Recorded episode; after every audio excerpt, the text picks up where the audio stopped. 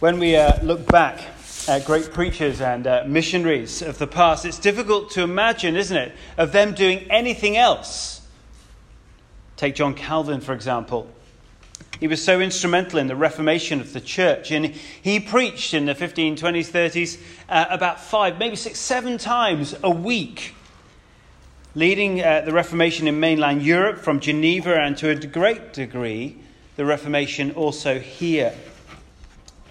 But this great man of God, you imagine him as so willing, so, so eager to get out there and preach, uh, but he was a man who just loved to sit in his study. In his commentary on Psalms, Calvin speaks of, of this zealous man, as he calls him, uh, named called Farel, um, who heard of Calvin's reluctance to come out of his study. And this is what Calvin writes of that uh, meeting. Upon this, Farel, who burned with an extraordinary zeal to advance the gospel, immediately strained every nerve to detain me. And after having learnt that my heart was set upon dev- devoting myself to private studies, for which I wished to keep myself free from other pursuits, and finding that he gained nothing by entreaties, he proceeded to utter an imprecation, uh, basically like a curse in some ways, uh, that God would curse my retirement and the tranquility of the studies which I sought if I should withdraw and refuse to give assistance when the necess- necessity was so urgent. He says, By this imprecation, I was so stricken with terror that I desisted from the journey which I had undertaken. Basically, got out of his study and started preaching. Calvin admits that he was a very timid man, very bashful. Uh, all he wanted to do was get in his books. Standing up in front of people was completely the last thing he wanted to do. But he, like many in history, and many today responded to the call of God's word over and above their own comfort. Our passage is aimed at someone very similar today, Timothy. and uh, yes, it's primarily aimed at Timothy, this passage that we've just heard, but also anyone else is in Timothy's role in pastoral ministry and teaching in the church. But don't think it doesn't apply to all of us in one sense. Because all of us, if we're Christians here today, are heralds of God's word. We must be able to bear witness to the truth. We must not be ashamed of the gospel. We must make it known. And Paul has been passing on throughout this letter, in a sense, the baton to, to Timothy, his co worker, his beloved son. Uh, and Paul is sitting in chains in this damp, dark prison cell, probably days away from being executed, we think. His body is cold, but look at his heart. It burns. It's like red hot, isn't it? He longs for Timothy to continue. Now, he knows the struggles. The church in Ephesus was a complete mess. He loves the church. He'd established the church. He loves Timothy. He's his dear son. He loves the gospel, that, that good deposit which he's entrusted to Timothy. Uh, and this chapter, probably Paul's last known writings before he dies. Uh, can I just. Know the importance of these words. Feel the kind of the solemn power within what he's writing here. And, and, and to be honest, be stirred by the raw emotion of Paul's last words. Because look at them. Within them, we see this charge to Timothy. Look at verse 2, the end of verse 1, verse 2. It says, I give you this charge, Paul says. Preach the word. Be prepared in season and out of season. Correct, rebuke, and encourage with great patience and with careful instruction. One big charge preach the word. Preach, you might say that's that herald the word. Basically, proclaim it aloud. See, that the mechanism, if you like, the delivery is really clear, isn't it? The word is to be preached which, as we've seen before in the letter, uh, in this letter in chapter 2, verse 15, that means the word that must be correctly handled. Timothy has received it straight from Paul, and now he's to essentially give it to straight. Not obscuring the word, uh, not modifying the word. Timothy is to preach the word, and he knew exactly what that meant. He knew exactly what he had to preach. The word was, that. look at the words that, it, even within this letter, it's that good deposit which has been received from Paul in chapter 1. It's this, of sound doctrine. You see that in verse 3 of our passage today. It, it's the truth of verse 4. It's the faith of verse 7 in our passage. It's the scriptures that were diligently taught to him by his grandmother and his mother back in chapter 1. Timothy is to preach the word. He has to believe it, he has to obey it, he must guard it. We've seen he's like to suffer for it. He's to continue in it, as we saw in chapter 3. And now, chapter 4, he has to preach it. He has no liberty, does he? He can't invest, invent a message himself or modify the truth. He is not to preach himself, but only the gospel of Jesus Christ for the salvation of those who listen and put their faith in him. I always remember as a, as a kid, I used to play quite a lot of cricket. I used to traipse up from, I used to live in Sheffield in kind of South Yorkshire. I used to go up to, uh, to Leeds, the kind of centre of all cricket in the whole world. Um, no, and uh, there I was in the nets, and uh, this rather arrogant ex England cricket captain, now a rather obnoxious cricket commentator, used to be my kind of batting coach. And there he was, uh, just mumbling away, shouting at me most of the time, just saying, let the bat do the work. I could never really understand him because he had a really broad Yorkshire accent. But it was like, let bat do work or something like that. But there we were. Do the work. Let the bat do the work. See, when you play cricket, the best shots, you can't force it. You just let the bat do the work. That provides the power. And what Paul is saying to Timothy here is let the word, let the word do the work. Preach the word, Timothy. And this is, in a sense, the, this is the main thing of anyone's ministry. Of all the instructions that follow, they serve that main aim. And imagine Timothy for a moment, if you can. He's timid by nature. The thought of standing up and proclaiming the gospel in such a hostile place, especially like in Ephesus in the church there, it would have been so daunting. Well, look at Paul's next instructions. They absolutely nail Timothy, don't they? Think of his natural reluctance. What does he do? He must be prepared in season and out of season. He must correct, rebuke, encourage, with great patience and careful instruction. Let's just waltz through some of those. First, he must be prepared in season and out of season. He's not just to go and preach when he's ready or whether time feels good for him. How often do we make excuses? When the opportunity comes up to talk to our friends about Jesus, Timothy's to be ruthless there must be a persistence to preaching the word. It doesn't matter how he feels, he must be prepared. And he must put hard work in into understanding the word to be able to explain it simply. That's what preparation looks like. Because sharing the gospel with our friends, with our colleagues, with our neighbors requires preparation. None of us, none of this, none of this comes naturally to any of us. We've got to be prepared. It says correct, rebuke, and encourage. Now, it's true that some seem to enjoy, don't they, correcting and rebuking. And actually, unfortunately, sometimes preaching can be an attractive option for that kind of person so they can be heard. It is a difficult balance, though, for those who preach, who, who kind of teach, because if you cannot correct and rebuke, well, you're neglecting your ministry. But if you do it too much, you'll, you probably need to give up and find another job. Now, what is correcting? It's showing people they're wrong. Even harder, rebuking. It's saying you're wrong and stop it. Neither are popular, are they, in a pluralistic and relativistic culture? But both are essential, but both also must be balanced with that last one encouragement.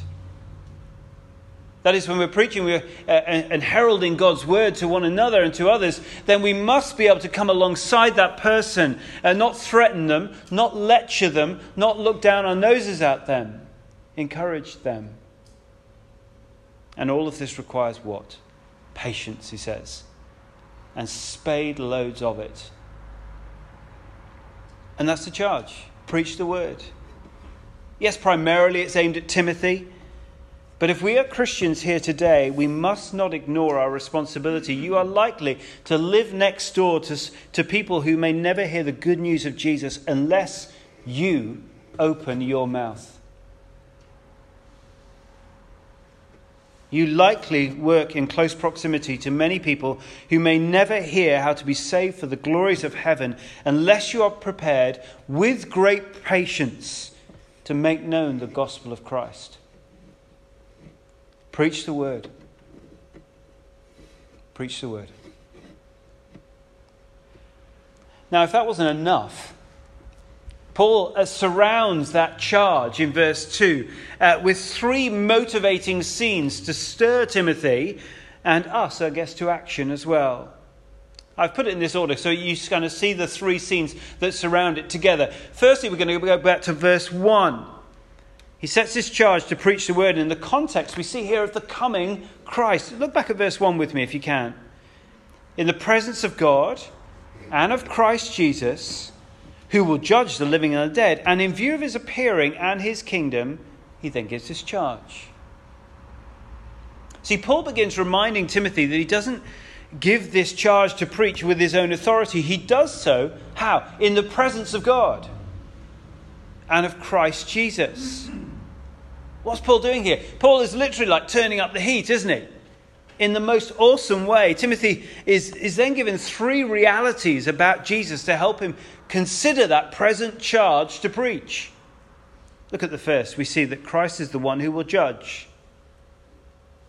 You see, whatever lies ahead for you or I and for Timothy, we will need to give an account for each moment of our lives. Yes, of course, Jesus has saved those who follow him through his death and resurrection. He's now enthroned as king and also judge.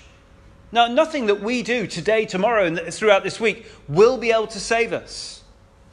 We can only trust in what Jesus has done. That is what saves us, as his life is counted to us. But we all, including Timothy, will need to give an account of how we've responded to that salvation we know in Christ. So Christians live in the light of that judgment. And that happens when Jesus, we see, secondly, he appears. And what a day that will be! Jesus will return, he will appear, and we will rejoice. How long for? Eternity. It just keeps going. And we look forward to that moment and we live in light of that moment. Why? Because when Jesus appears, he will judge and he will bring perfect justice to this broken world. But for us as Christians, he will then bring in his kingdom. That last element. The coming Christ is the one who will consummate his kingdom. It will all come, uh, it will bring come to its end. The eternity will begin. See, that eternal, perfect kingdom that Christ proclaimed when he walked this earth, that beautiful, restored Eden that he inaugurated through his death and resurrection, we now live and serve Christ now, but we look longing for that day. We live longing for that time. And this is the perspective Timothy must keep if he is to preach the word. This will keep him, this will motivate him, and protect his heart and mind from the worries and the concerns of the church in Ephesus. And I think we would do well, wouldn't we, to keep such a perspective. It's so easy, isn't it, to shift our gaze from the eternity uh, to come, uh, secured in Christ, to the insecurity of tomorrow and the years to come. See, if we're to live in obedience to Christ and honor Christ, proclaiming the gospel of Christ, we must live in the light of the coming Christ and we must long for his return. That's the first perspective that uh, Paul gives for his charge. The second comes in verses 3 and 4, and I've put that down in your sheets as the contemporary Ephesus. We could easily say the contemporary London in some ways. Look at verse 3 and 4. For a time will come when the people will not put up with sound doctrine. Instead, to suit their own desires, they will gather around them a number of teachers to say what their itching ears want to hear. And they will turn their ears away from the truth and turn aside to myths. It's so easy, isn't it, to read stuff like this and think, that's back in antiquity. You know, it's, it's easy to think that the indifference and increasing hostility towards the Christian faith in our secular society is just something new or something way back there. No, it's always been. It's always been like this. Throughout all ages, people have turned away from the gospel of Jesus Christ and pushed God to one side. Even when the stories of the Bible, for example, a generation of generation of people turn their backs on God. Uh, let me take you to one place Jeremiah, for example, Jeremiah 5. Listen to the prophet. He says, A horrible and shocking thing has happened in the land. This is God's land, God's people. The prophets prophesy lies the priests rule by their own authority, and people love it that way.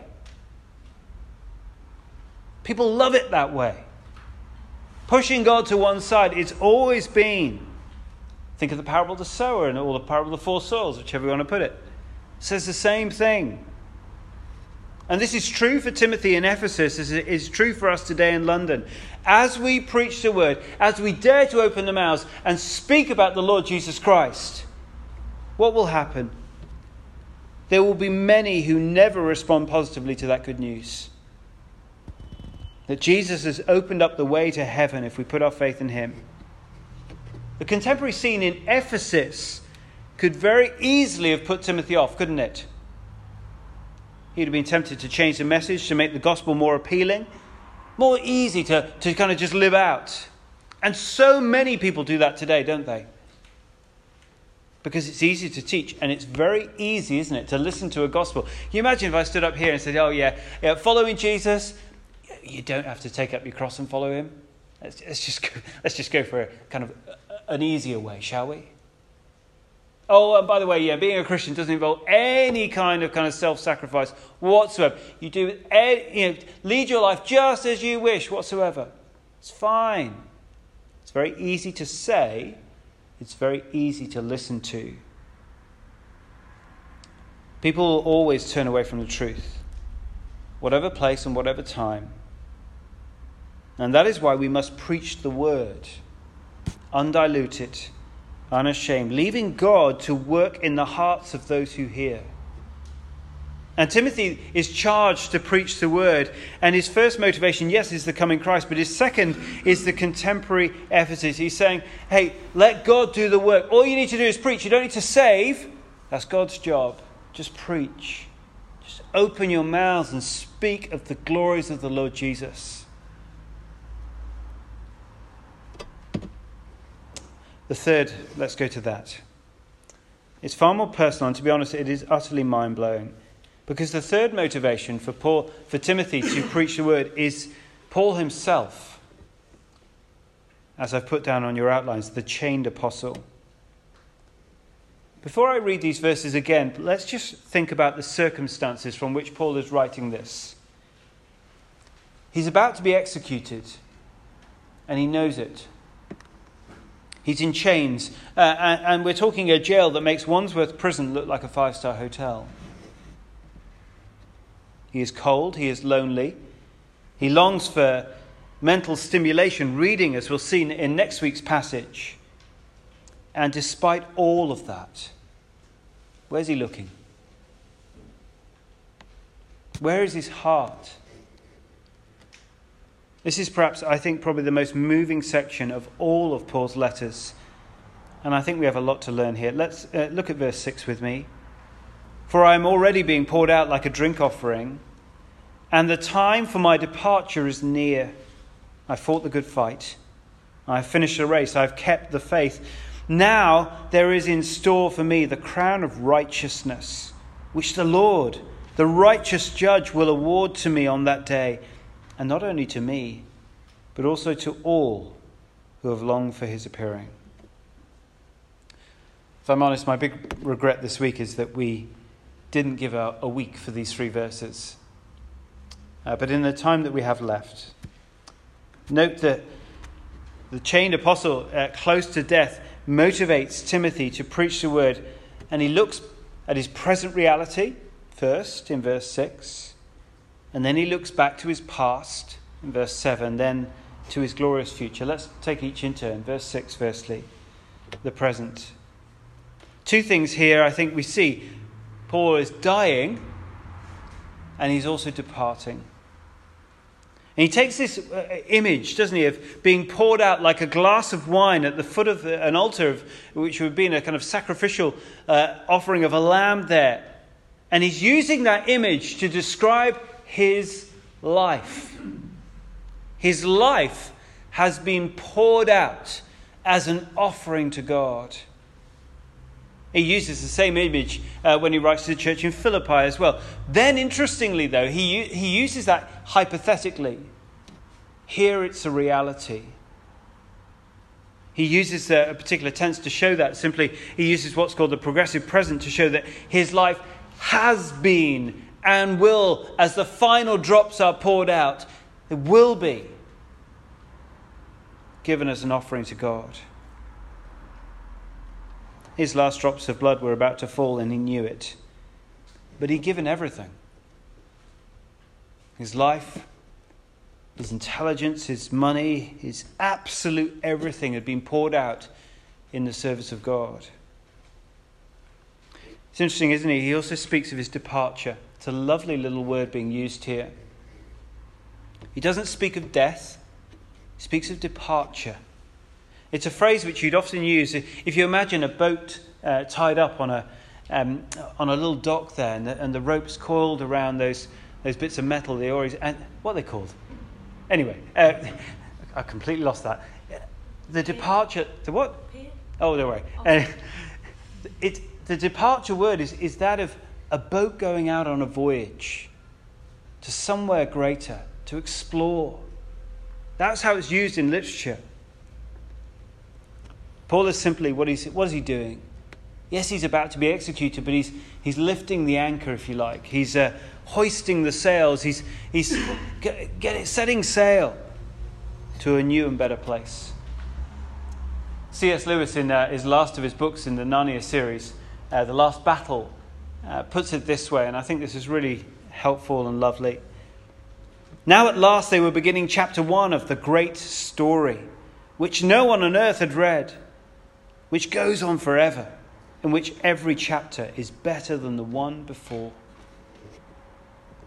Paul is departing to be with his Lord and his Saviour, and he knew that that was better by far, as he said in a number of other places. Paul looked at his present circumstances and he looked at his impending death, and all he could see that oh, he's not looking down, is he? He's not looking at his change, he's looking to the voyage ahead. He's looking that his, his life has been poured out. He's given everything. There's nothing left, and he's just looking forward to that moment. He's done his bit. And this isn't a man looking for an easy option out, is he? Giving up when things are tough. No, look at in verse 7, uh, look at what he'd endured for the sake of Christ. He now looks back in verse 7. I fought the, the good fight. I've finished the race. I've kept the faith. And as I said, we, we sang at the beginning that hymn, didn't we? It speaks of the armor of God. We studied in our small groups together in Ephesians 6. And Paul says, I have fought the good fight. And you want to say with him, Yes, you have. With all that armor from Ephesians 6. You can imagine his belt of truth, that leather belt of the truth of the gospel. It's probably so like worn and, and let's go, it has some stab marks as well for all the fights that he's been in. But it's there, holding everything up. You've got that breastplate of righteousness, which is it's probably been dented and battered from all the battles he's been through. But he's held fast with the righteous life of Christ, which has covered him. And by faith, he was absolutely invincible from any spear or arrow that would uh, come his way. His boots, the gospel of peace, meant that he just could not be moved. His shield of faith was worn and battle scarred. His helmet of salvation was probably dented, but it was not broken. He knew he was saved. And his sword, that most wonderful offensive weapon, had cut through the heart of thousands because it was the word of truth. Paul had stood in front of courts of synagogues and rioting crowds. He'd had people buying for, buying for, his, buying for his blood the whole way. He'd been stoned, he'd shipwrecked. His life was just suffering after suffering after suffering as he'd taken the gospel out. He was so brave. He'd faced such abuse. And what a joy to get to the end of your life and say, I've fought the good fight. He'd also finish the race, he says. Very particular words are being used there. It's, he's finished the course that's been set for him and him alone. He doesn't boast about winning here, does he? Just finishing. And each one of us has that unique, God ordained course to run. Some of us will have short runs, some of us will have long runs, some of us will have very hilly, difficult runs, some of us will have much more flat, easy runs. All different, all unique. And we can all finish our race, and that is what Paul has done. Finally, he's kept the faith. He's guarded the faith, he's kept the faith, he's preached it and lived it out at work, at home, everywhere. And Timothy reads these words looking over his shoulder at those who oppose him in the gospel in Ephesus. He sees Paul's in prison. And you can imagine the picture being conjured up in his mind as, as he looks back to Paul. There's a stench of failure, isn't there, about Paul's circumstances. There's a stench of death because it's just around the corner. And yet, as Paul recalls that he has fought and finished and he is kept, the only stench is the victory of Christ. Now he looks to the future, verse 8.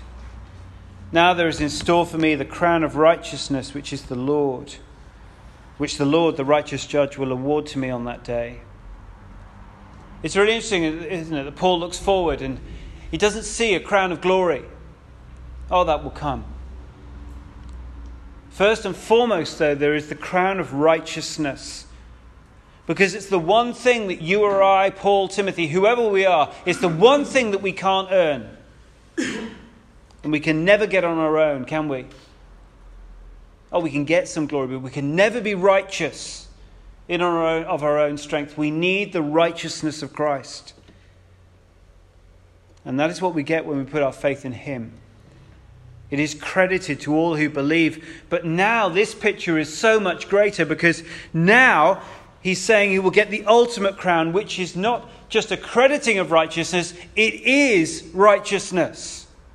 He becomes fully and completely, eternally righteous, made perfect like God.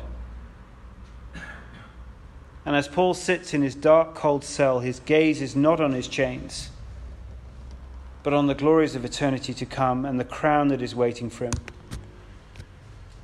Look at verse 8, uh, how it finishes. And not only to me, but also to all who have longed for his appearing. He describes Christians as those who are long for the appearing of Christ, and is why we pray, is why the Bible finishes, Come, Lord Jesus. Come, Lord Jesus. Because we know that if, if Christ appears, uh, it is better by far. Doesn't matter how old or young you are, doesn't matter how wealthy you are, how poor you are. It is better by far for every single one of us if Christ comes now. And what is in store for Paul awaits for those who long for Christ to appear. Christians, there is a crown waiting for you. And to the, to the degree that you get that, and to the degree that you let that melt your heart, it will motivate you, as it will do Timothy, to preach the word. It would be very easy to waltz through a passage like this and, yes, maybe be moved, but there must be more, and there is for Timothy. And this is where we end. Paul would have clearly moved Timothy as he recalls all of these things, but he calls him to distinct gospel focused living. And Yes, it's in the middle of a passage, but I want to end it with it if you can. Verse 5. But you, he says, that is, but you be distinct. Keep your head in all situations, endure hardship. Do the work of an evangelist, discharge all the duties of your ministry. Keep your head, literally, be sober, be cool. Endure hardship don't think that proclaiming the Lord Jesus will be pain free. And do the work of, the evangel- of an evangelist. That is, make sure that the gospel is on your lips. And it will only be on your lips if it's in your heart and if it's in your mind. Lastly, discharge all the duties of your ministry. That is, there isn't anything here that you can miss out. And what about you and me? If you stick to the things that you're comfortable with, how useful will you be? Timothy was probably squirming away as he read this, hoping for some clause, some get out, where he could excuse himself, shrink back into his study like Calvin longed for. But no. Nothing like that came. Instead, he got motivation after motivation, reality after reality of the coming Christ of the contemporary Ephesus to the chained apostle. I think the question to finish with is this Will you, will I, discharge all the duties of our ministry? Let's preach the word. Let's pray.